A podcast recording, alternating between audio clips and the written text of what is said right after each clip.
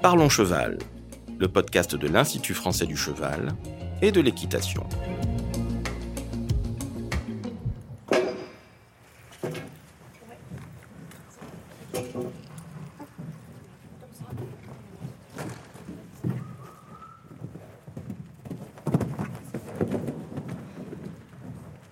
Bonjour, je suis Laurent Vigneault de l'Institut français du cheval et de l'équitation et aujourd'hui, une fois n'est pas coutume, je reçois deux chercheuses de l'IFCE, Alice Ruet, ingénieure de projet développement bien-être à l'IFCE, Christine Briand, ingénieure développement bien-être à l'IFCE et également membre d'une équipe de recherche à l'INRAE Centre Val-de-Loire.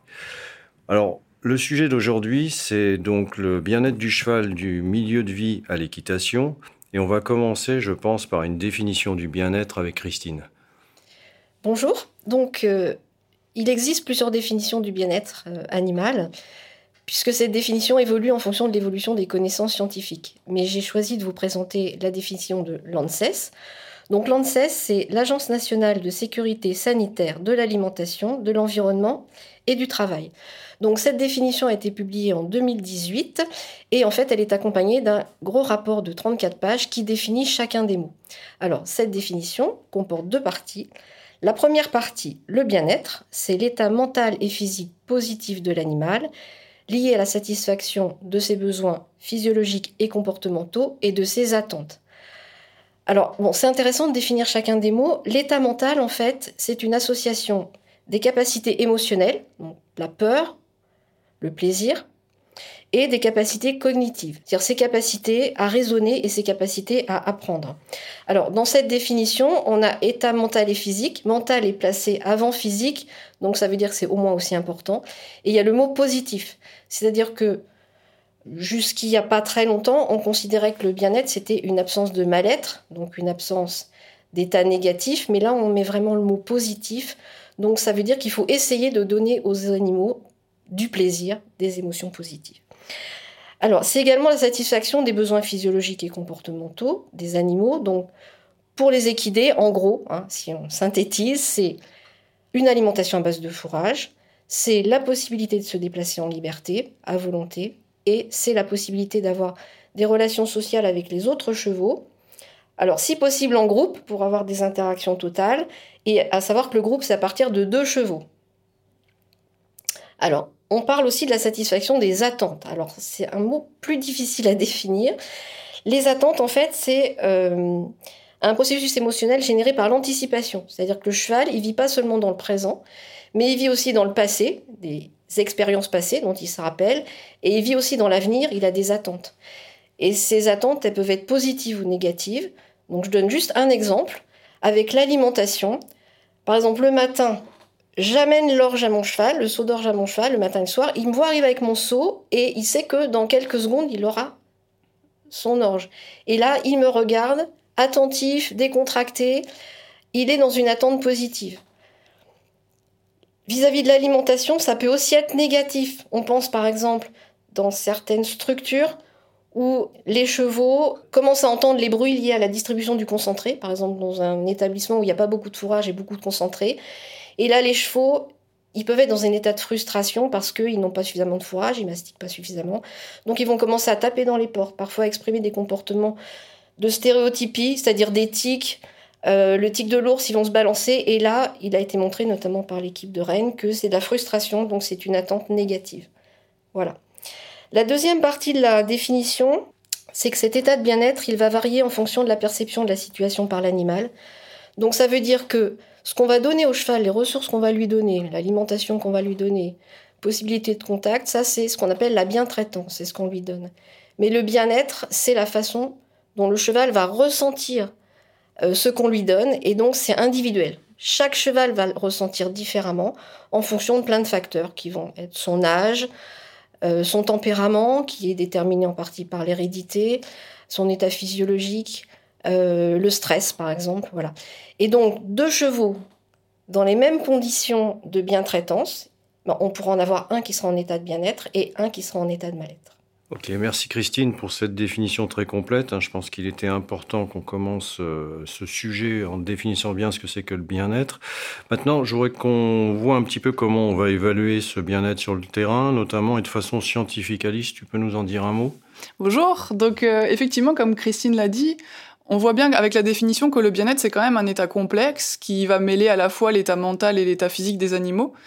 Et c'est un sujet qui est étudié depuis longtemps maintenant, et une des approches, ça a été de savoir ben, comment on évalue en fait ce que perçoit et ce que ressent chaque animal dans son environnement, parce que c'est vraiment ça, pour avoir une idée de son état de bien-être, c'est vraiment ça qui va être intéressant. Et une des manières de faire, ça a été d'utiliser des indicateurs. Donc un indicateur, c'est en fait un signe euh, observable qui va nous donner une idée de l'état de bien-être de l'animal.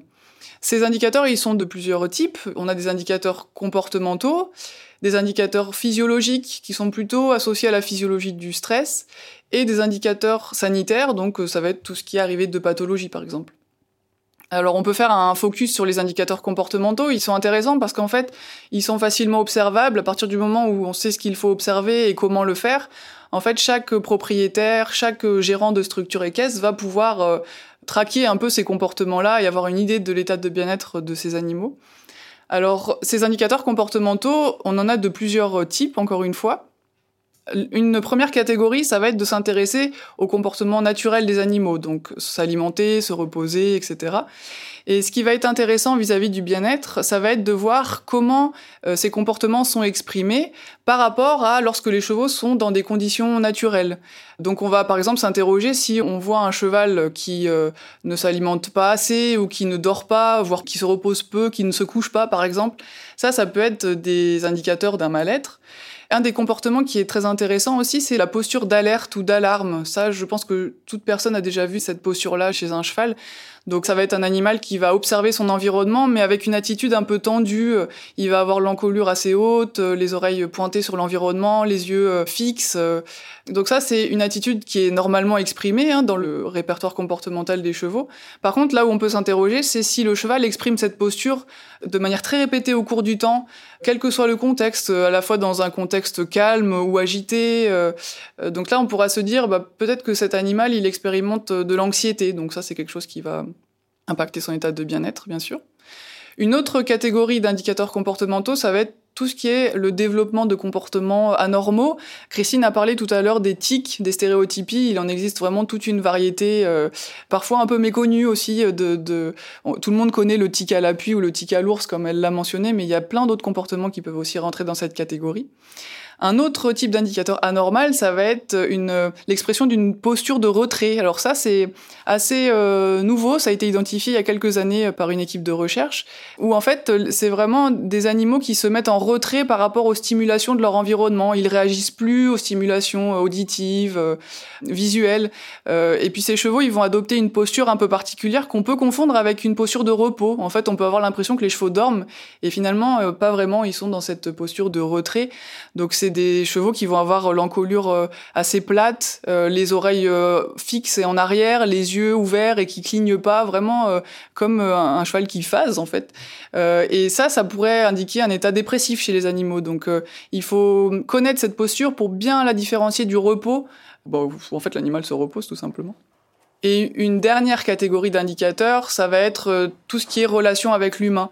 On sait par exemple que les comportements d'agressivité envers les humains, ça au-delà d'être révélatrice d'une mauvaise relation homme-animal, ça va aussi être indicateur d'un état de mal-être parce que ça a été par exemple associé à des douleurs dorsales chroniques, à des états affectifs négatifs chroniques. Donc euh, voilà, ça c'est un autre type d'indicateur.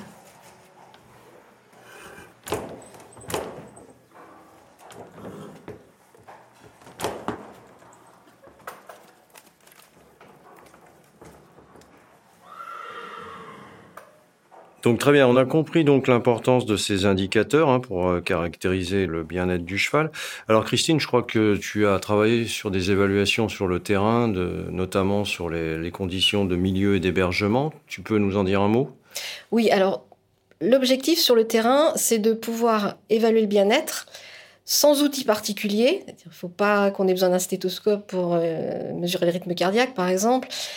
Donc sans outils particuliers, sans avoir non plus une connaissance scientifique euh, importante. Hein. Il faut que les exploitants, les éleveurs les cavaliers puissent évaluer le bien-être de leurs chevaux.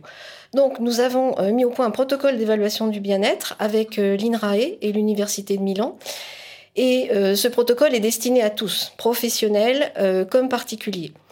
Donc ce protocole, il comporte une trentaine d'indicateurs. Donc euh, Alice tout à l'heure nous a parlé des différents indicateurs. Donc ces indicateurs, ils ont tous été validés scientifiquement, bien sûr, et ils sont faisables euh, sur le terrain. Donc il y a quatre catégories d'indicateurs qui comportent aux quatre grands principes du bien-être définis par le programme Welfare Quality.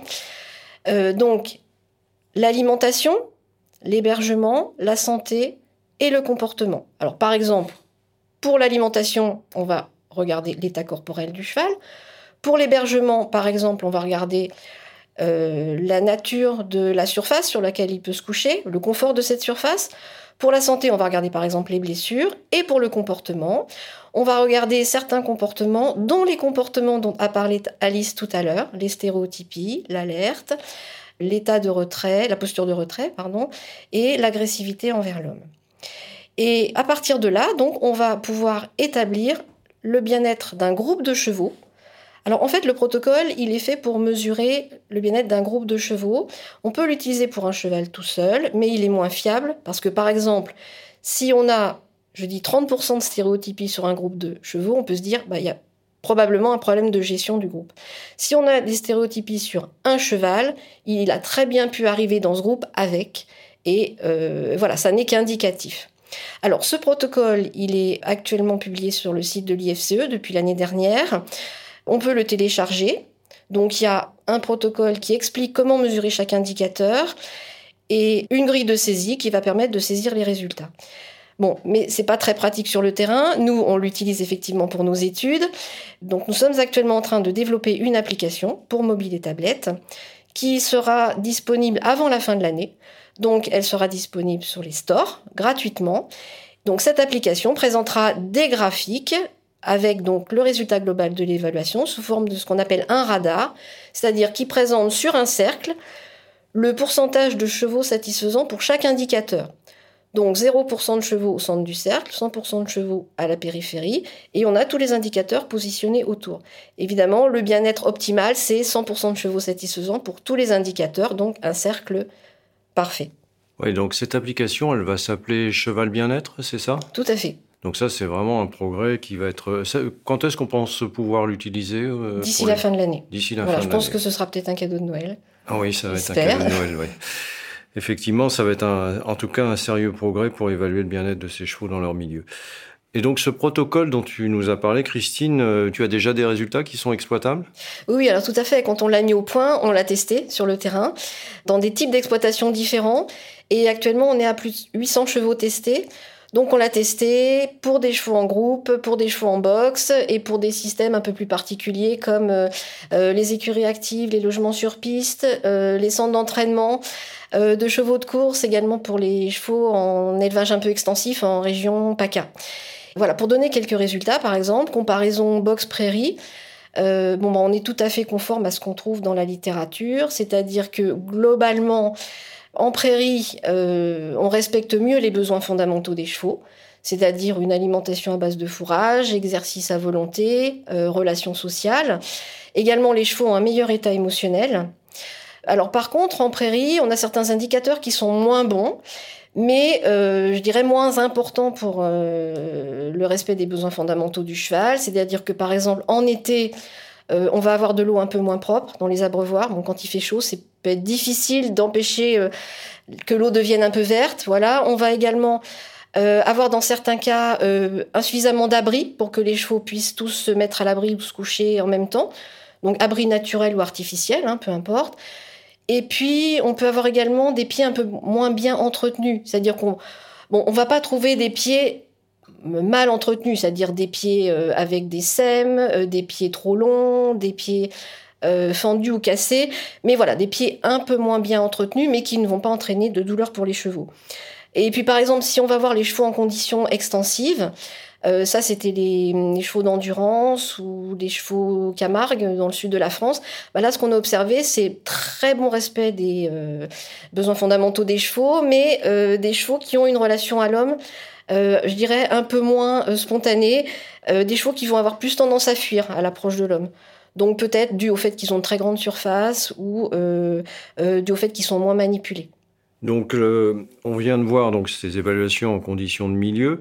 Alors, il y a des interactions avec le travail, l'équitation. Alice, tu as travaillé là-dessus. Je crois que tu mènes une étude actuellement sur le sujet. Alors euh, effectivement, du coup, l'équitation a une part intégrante dans l'état de bien-être des chevaux, parce que Christine en parlera un peu plus tout à l'heure, mais ces interactions homme-animal et puis dans un contexte d'équitation vont impacter directement l'état de bien-être des chevaux. Dans la littérature scientifique, l'équitation est bien sûr euh, étudiée, hein, et de nouveau, on va retrouver cette notion d'indicateur, parce que dans ces études-là, eh bien, pour euh, évaluer l'état émotionnel des chevaux pendant l'équitation, on va se servir euh, beaucoup d'indicateurs comportementaux. Donc euh, dans ces indicateurs, on va retrouver des postures particulières, par exemple des oreilles, lorsque les oreilles sont euh, fixes et en arrière, ou alors des postures de la queue, une queue relevée ou des foiements de queue. Ça, ça peut être des indicateurs d'un état émotionnel plutôt négatif. On va aussi retrouver des indicateurs, euh, encore une fois comportementaux, mais vraiment de mouvements, par exemple les ouvertures de bouche, les sorties de langue, les mouvements de tête de haut en bas ou de gauche à droite. Tout ça, c'est des indicateurs qui, lorsqu'ils sont observés, peuvent indiquer un état émotionnel négatif euh, chez les chevaux. Et comme tu le disais, du coup, on a mené une étude euh, récemment euh, pour essayer de faire le lien en fait entre l'état de bien-être ou mal-être des chevaux dans leur milieu de vie et l'équitation. Comment ils percevaient en fait l'équitation, qu'est-ce qu'ils ressentaient pendant l'équitation? Et donc, on a mis en œuvre ces indicateurs-là pendant l'équitation, et on a essayé de les relier avec les indicateurs dont je parlais tout à l'heure, euh, les stéréotypies, l'agressivité envers l'homme, la posture de retrait, et puis les postures d'alerte, d'hypervigilance. Et quels sont les résultats alors? Oui, alors on a fait des liens en fait entre euh, ces quatre indicateurs de mal-être, on peut dire au box, et des indicateurs d'état affectif négatif pendant l'équitation. Ce que l'on a vu par exemple, c'est que lorsque les chevaux euh, tiquent au box ou lorsqu'ils sont très hyper vigilants, pendant l'équitation, ils vont avoir tendance à exprimer des comportements un peu de stress, en fait. Euh, une queue qui est portée assez haute, les oreilles qui sont très en mouvement, avec des positions asymétriques très fréquentes, des choses comme ça. Un état général assez alarmé. Lorsque les chevaux au box expriment des postures de retrait, donc qui sont vraiment euh, insensibles à leur environnement, lorsqu'ils sont montés, ces chevaux-là ont, plus de mal à répondre aux stimulations du cavalier. Donc c'est assez logique, ça pourrait indiquer un état de résignation générale de ces chevaux. Et ce qui a été le plus intéressant, ça a été par rapport aux chevaux agressifs envers les humains au box, parce que ces chevaux-là, pendant l'équitation, on a observé qu'ils avaient beaucoup plus tendance à exprimer des comportements de défense envers le cavalier. Et surtout, ils avaient aussi une locomotion particulière. Ça, ça a été un résultat assez innovant. Euh, alors pour mesurer cette locomotion, on s'est servi de capteurs, ça s'appelle des centrales inertielles qu'on a positionnées sur le sternum des chevaux. C'est un travail qui a été fait en collaboration avec euh, Sophie Bio et Elena Pissic du plateau technique de Saumur. Et on a vu que lorsque ces chevaux agressifs envers les humains au box, ils étaient montés, ils se déplaçaient d'une manière assez saccadée au galop. Ils avaient un galop très marqué et cette locomotion impactait directement le mouvement du cavalier. Donc, dans notre étude, c'était un cavalier expert qui a monté, donc il a pu gérer cette locomotion particulière. Mais on pourrait se poser la question pour des cavaliers débutants, pour un cheval de centre équestre, est-ce que ça peut pas être une locomotion qui va générer plus de chutes, euh, plus de aussi peut-être des atteintes physiques du cavalier sur le long terme. Enfin, c'est vraiment cette étude, elle a permis de montrer un lien direct entre un état de mal-être des chevaux dans leur milieu de vie. Ici, c'était des chevaux qui vivaient principalement au box et une perception négative de l'équitation. Ouais, ça c'est très intéressant. Donc en clair, on peut dire qu'un cheval qui se sent bien au box euh, sera bien au travail, quoi. Très probablement. Mm. Et toi, Christine, tu as une manip en cours euh, avec des trotteurs, je crois? Oui, tout à fait. Alors c'était juste pour donner un exemple et pour montrer que maintenant quand nous travaillons sur le bien-être, nous essayons de prendre l'ensemble environnement du cheval et travail. Donc l'objectif là, c'est effectivement de commencer à travailler sur le bien-être du cheval de course et plus particulièrement avec les trotteurs et donc, euh, bah, nous venons de terminer une étude où euh, l'objectif, c'était d'essayer de trouver pour les entraîneurs des indicateurs de façon à ce qu'ils puissent suivre l'état de bien-être de leurs chevaux. Donc, euh, nous avons d'une part observé le bien-être des chevaux avec le protocole cheval bien-être, donc le bien-être de tous les chevaux de l'écurie, et puis sur certains chevaux de l'écurie, nous avons fait un suivi particulier où nous avons d'une part étudié le comportement de ces chevaux, donc avec des indicateurs scientifiques dont Alice a parlé tout à l'heure, autour de deux séances d'entraînement, une séance facile, une séance difficile. Et nous avons également pris des vidéos des chevaux au travail. Et euh, nous avons relié ça avec des indicateurs physiologiques donc qui permettent de mesurer la charge de travail des chevaux. Donc tout ça, ça permettra de mettre en évidence à la fois le bien-être global des chevaux dans leur écurie, le confort des chevaux au travail et de savoir s'il y a des comportements, par exemple, d'anticipation de l'effort ou si, après le travail, effectivement, il y a des indicateurs qui peuvent permettre de savoir bah, si la séance a été plus ou moins facile et L'objectif de tout ça, c'est de pouvoir aider les entraîneurs en fait à suivre euh, l'état émotionnel et l'état de bien-être de leurs chevaux. Oui, alors c'est passionnant. On est en train d'identifier donc ce lien, ces interactions entre le bien-être au travail, le bien-être du cheval dans son environnement.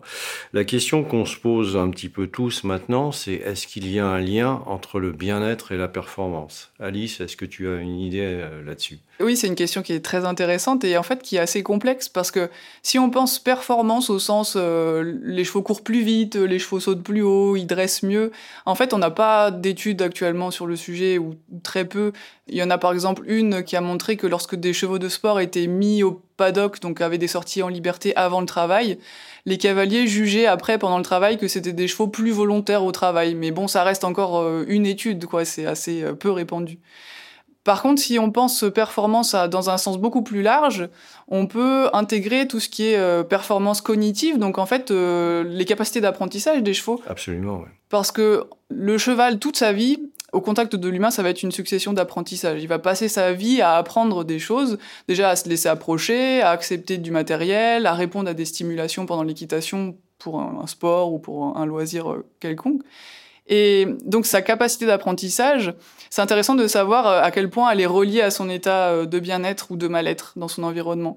Et là, il y a un peu plus d'études, notamment sur le débourrage des jeunes chevaux, qui montrent que lorsque les chevaux sont hébergés en groupe, donc soit au pâturage, soit dans des grands box, des grandes stabulations. En fait, ces chevaux-là euh, ont un débourrage qui se passe plus rapidement. Ils euh, s'habituent beaucoup plus rapidement aux nouvelles stimulations, comme la pose du licol, la pose du matériel.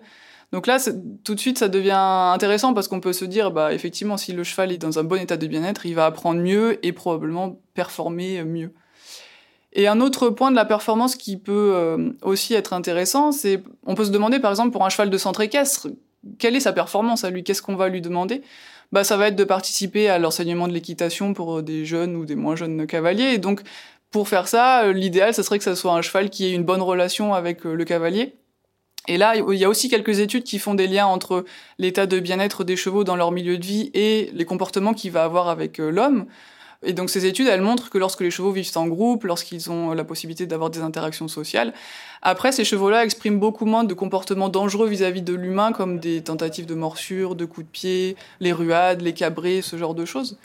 Donc de nouveau, on a encore un lien. Le bien-être des chevaux euh, facilite en fait l'utilisation de ces chevaux par les humains. Excellent ça. Eh bien ton galop là, Mélanie, super. Ça c'est top. Pas, pas plus ample dans le galop, comme ça c'est bien. Ah, là, à un moment donné, tu dois pouvoir relâcher dans la main et garder dans la jambe. Mais ça, c'est un, un corps en place qui te permet de faire ça. Pas grave.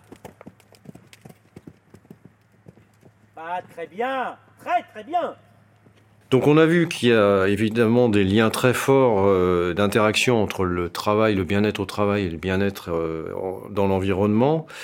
Maintenant, d'un point de vue pratique, pour nos auditeurs, euh, ça serait intéressant d'avoir quelques conseils, notamment pour bien interagir avec ces chevaux dans le travail. Christine, tu peux développer un peu ces points-là? Tout à fait. Alors, en fait, il y a deux éléments principaux qu'il faut avoir à l'esprit. C'est le savoir-faire et le savoir-être. Alors, je peux parler rapidement du savoir-être dans la mesure où c'est plus lié à la cognition, à l'intelligence du cheval, et c'est un peu moins mes sujets d'étude. En fait, les chevaux, ils nous lisent, c'est-à-dire qu'ils sont capables de décoder à la fois nos postures, nos odeurs, nos expressions faciales, notre voix et l'attention qu'on leur porte. Alors, je peux vous donner quelques exemples d'études. Mhm. Par exemple, pour les odeurs, des chercheurs ont présenté euh, sur des lingettes euh, des odeurs d'aisselle, d'humains, qui exprimaient la peur ou la joie. Et en fait, bah, les exprimé, chevaux, ont exprimé plus de postures d'alerte avec les odeurs de peur et plus de postures relaxées avec les odeurs euh, d'humains qui exprimaient du plaisir. La voix, par exemple, euh, les chevaux, ils vont de même présenter plus de postures d'alerte ou un rythme cardiaque accéléré quand on aura une voix en colère par rapport à une voix joyeuse, de même par rapport à un humain qui va émettre un grognement ou qui va euh, rire. Alors, il y a aussi le baby talk qui consiste à parler aux chevaux comme aux enfants. Et effectivement, avec cette façon de communiquer avec le cheval, ils sont dans un état plus relaxé. La vision, les chevaux vont également réagir différemment selon qu'on leur présente une photo du visage d'un humain qui exprime la colère ou qui exprime la joie. Et l'attention, quand on est attentif avec son cheval, quand on va travailler, eh bien, en fait, il va approcher plus facilement cet humain attentif. Et donc, ça veut dire que, en fait, quand on va venir travailler avec son cheval, il faut être nous-mêmes dans un état positif. C'est-à-dire, si on vient de se fâcher avec son chef ou sa femme juste avant, eh ben, il faut vraiment faire une pause pour se recaler et se mettre dans la future situation et se dire, voilà, je vais travailler avec mon cheval, je suis dans un état positif. Parce qu'en fait, sinon, eh ben, on va avoir un transfert de cet état négatif sur le cheval. Il y a aussi euh, le savoir-faire avec le cheval, la façon d'interagir. Est-ce que tu peux nous en parler? Euh, Oui, tout à fait. Alors, il y a trois éléments principaux qui sont la façon dont on va interagir avec le cheval, le contexte dans lequel on va interagir, donc en fait les conditions dans lesquelles on va mener l'entraînement, et puis le matériel. D'accord, donc la façon d'interagir, c'est... Alors la façon dont, on interagit avec le cheval, en fait, c'est basé sur les principes de l'apprentissage. Donc les principes de l'apprentissage, ils sont définis scientifiquement hein, depuis euh, le siècle, voire les siècles derniers, hein, par deux grands scientifiques qui étaient Pavlov et Skinner et qui ont euh, défini la théorie de l'apprentissage qui est donc décrite par euh, l'ISES, International Society for Equitation Science, et qui comporte trois grands principes. Donc l'habituation et la désensibilisation, le conditionnement opérant et le conditionnement classique. Alors je peux peut-être détailler un peu en quoi consistent rapidement ces trois grands principes. Donc l'habituation, en fait, ça va consister à appliquer un stimulus de façon progressive de façon à ce que le cheval réagisse de moins en moins à ce stimulus. Donc par exemple, euh, on va l'utiliser pour euh, bah, utiliser un spray par exemple pour doucher le cheval euh, ou pour faire une injection. Voilà, ça c'est très intéressant dans les soins de tous les jours. On aura des chevaux qui ne réagiront plus de façon bah, éventuellement à éviter les accidents ou à se blesser par exemple. La sensibilisation c'est l'inverse c'est appliquer un stimulus de façon intense et brève, de façon à ce que le cheval réagisse à la moindre application de ce signal, par exemple, au seul mouvement de la chambrière, le cheval va avancer. Donc cette sensibilisation, bien sûr, il faut l'utiliser de façon raisonnée, je dirais, parce que sinon, effectivement, on peut mettre le cheval dans un état de mal-être. Le conditionnement opérant, donc, c'est ce qui est utilisé dans le cadre de l'équitation. Donc il y a euh, deux parties, le renforcement positif et le renforcement négatif, et la punition positive et la punition négative. Donc le renforcement négatif, c'est ce qui est utilisé dans l'équitation hein, depuis des siècles. Mmh. C'est-à-dire que euh, les cavaliers, alors ce qu'il faut savoir, c'est que les cavaliers ou les soigneurs ne savent pas forcément qu'ils utilisent des principes scientifiques. Mais voilà, ils les utilisent et ça peut être parfois bon de euh, se remettre un petit peu en question sur ces principes. Donc le renforcement négatif, je donne un exemple. Sur le cheval monté, on serre les mollets pour faire avancer le cheval. Ça, c'est le signal. Dès que euh, le cheval a compris le signal, il avance. Et en fait, on va faire immédiatement une session. C'est-à-dire que, en fait, quand on serre les mollets, on induit un certain inconfort. Le cheval répond à ce signal en avançant et immédiatement on desserre les mollets et c'est ça qui va renforcer l'action, c'est-à-dire qu'on lève l'inconfort et le cheval comprend que quand il fait ce qu'on lui demande, on va lever l'inconfort. Ça, c'est ce qui est utilisé dans l'équitation classique.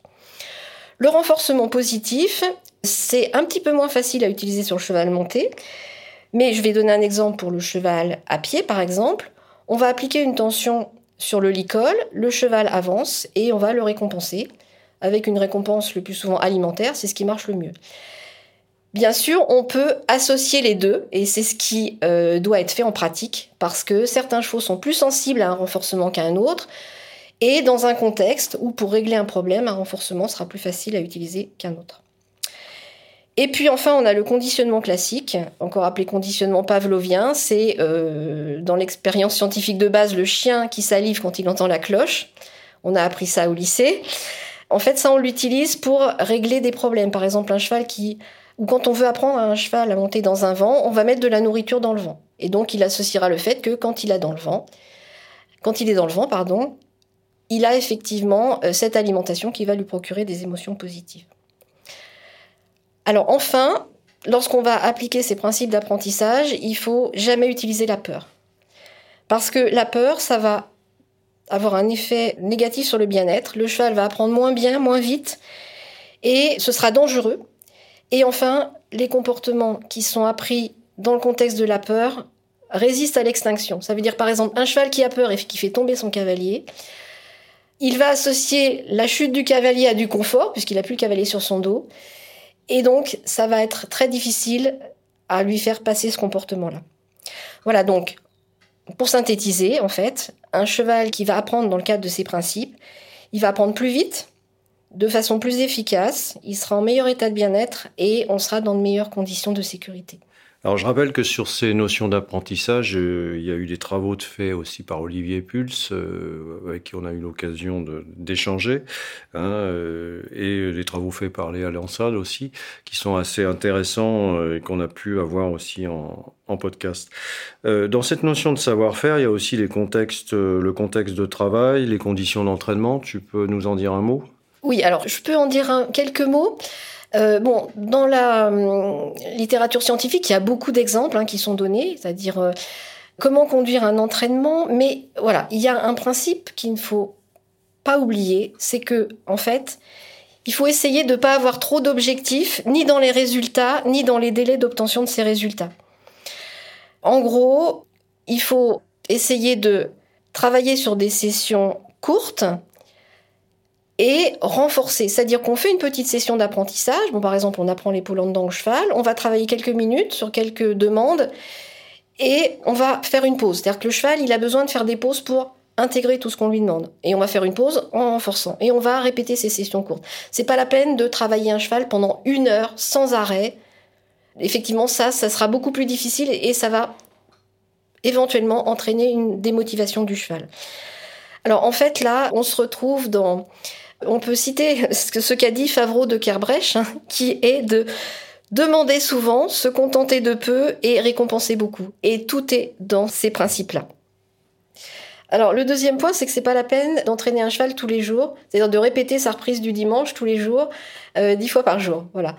C'est aussi efficace de travailler son cheval un jour sur deux, et le deuxième jour, eh ben on peut aller faire une balade, on peut sauter quelques cavaletti, on peut travailler à pied, voire on peut mettre son cheval en pâture avec les autres chevaux. Donc maintenant que j'ai parlé du cheval, je voudrais dire deux mots sur le cavalier et notamment le poids du cavalier. Donc on estime généralement que euh, le cavalier ne devrait pas peser plus de 15% du poids du cheval. Donc ça fait en gros pour un cheval de 500 kg, un cavalier de 75 kg. Mais ça, c'est modulable avec l'expérience du cavalier qui pourrait être un peu plus lourd puisqu'il accompagnera mieux les mouvements du cheval. Mais je peux donner, pour exemple, les résultats d'une étude dans laquelle des cavaliers de différents poids ont monté les mêmes chevaux. Donc on avait quatre catégories de cavaliers. Des cavaliers légers, c'était aux alentours de 11% du poids du cheval.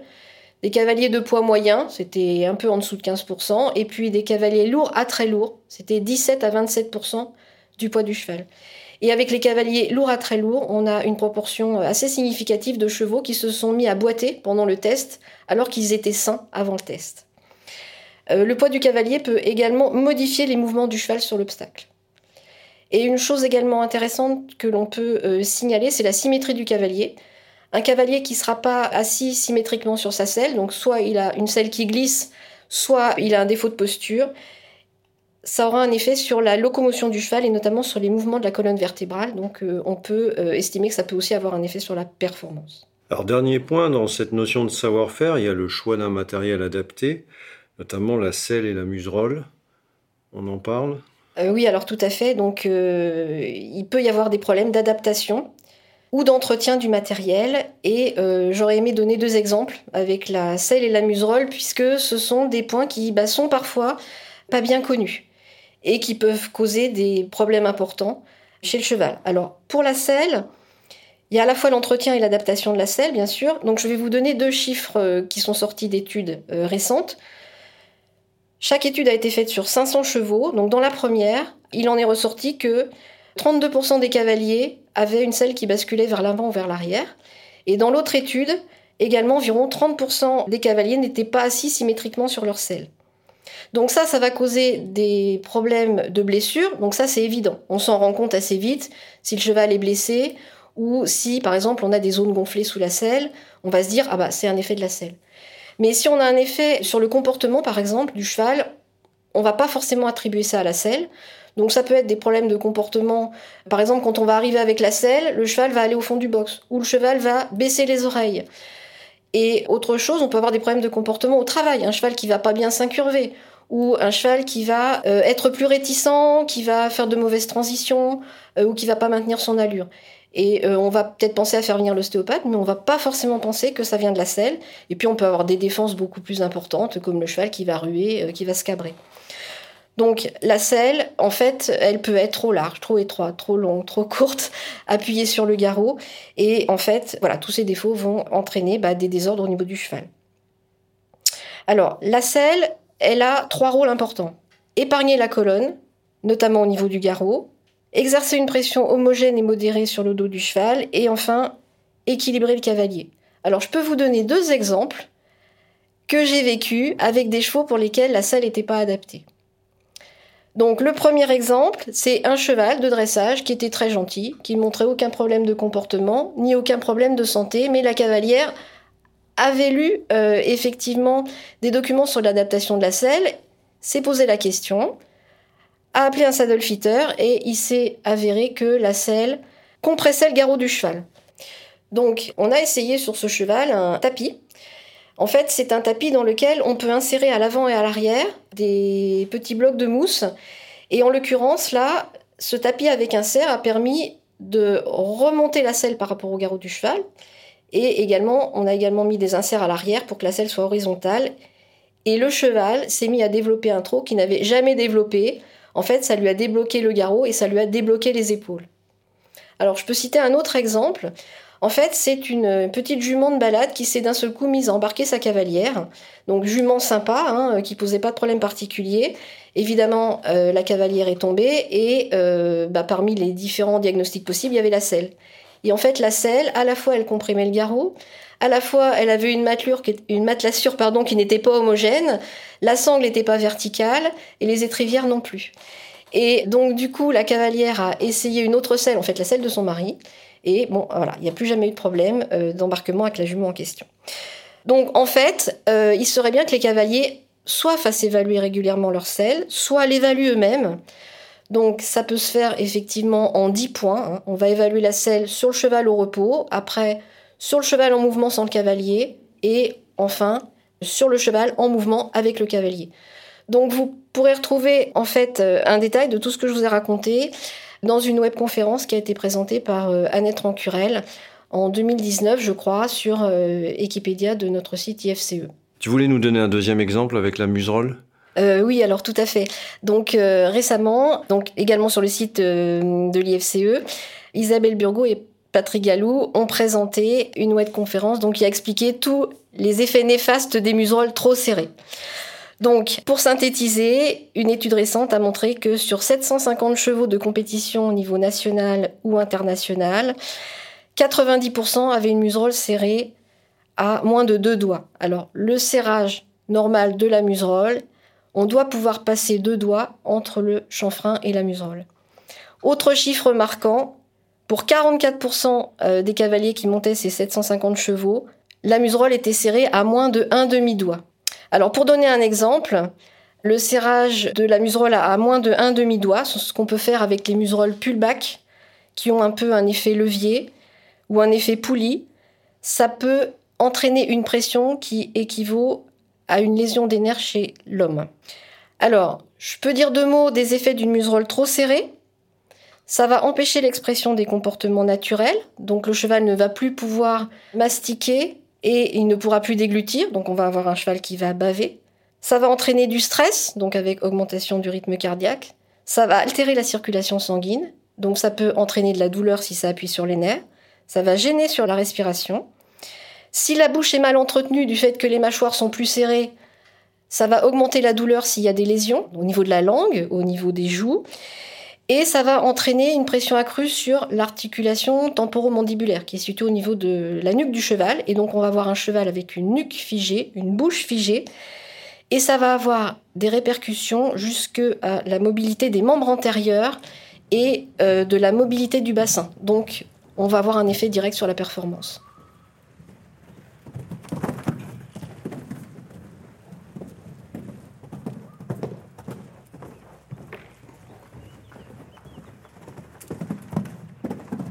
Alors on arrive à la fin de nos échanges sur ces interactions travail-environnement dans le cadre du bien-être du cheval.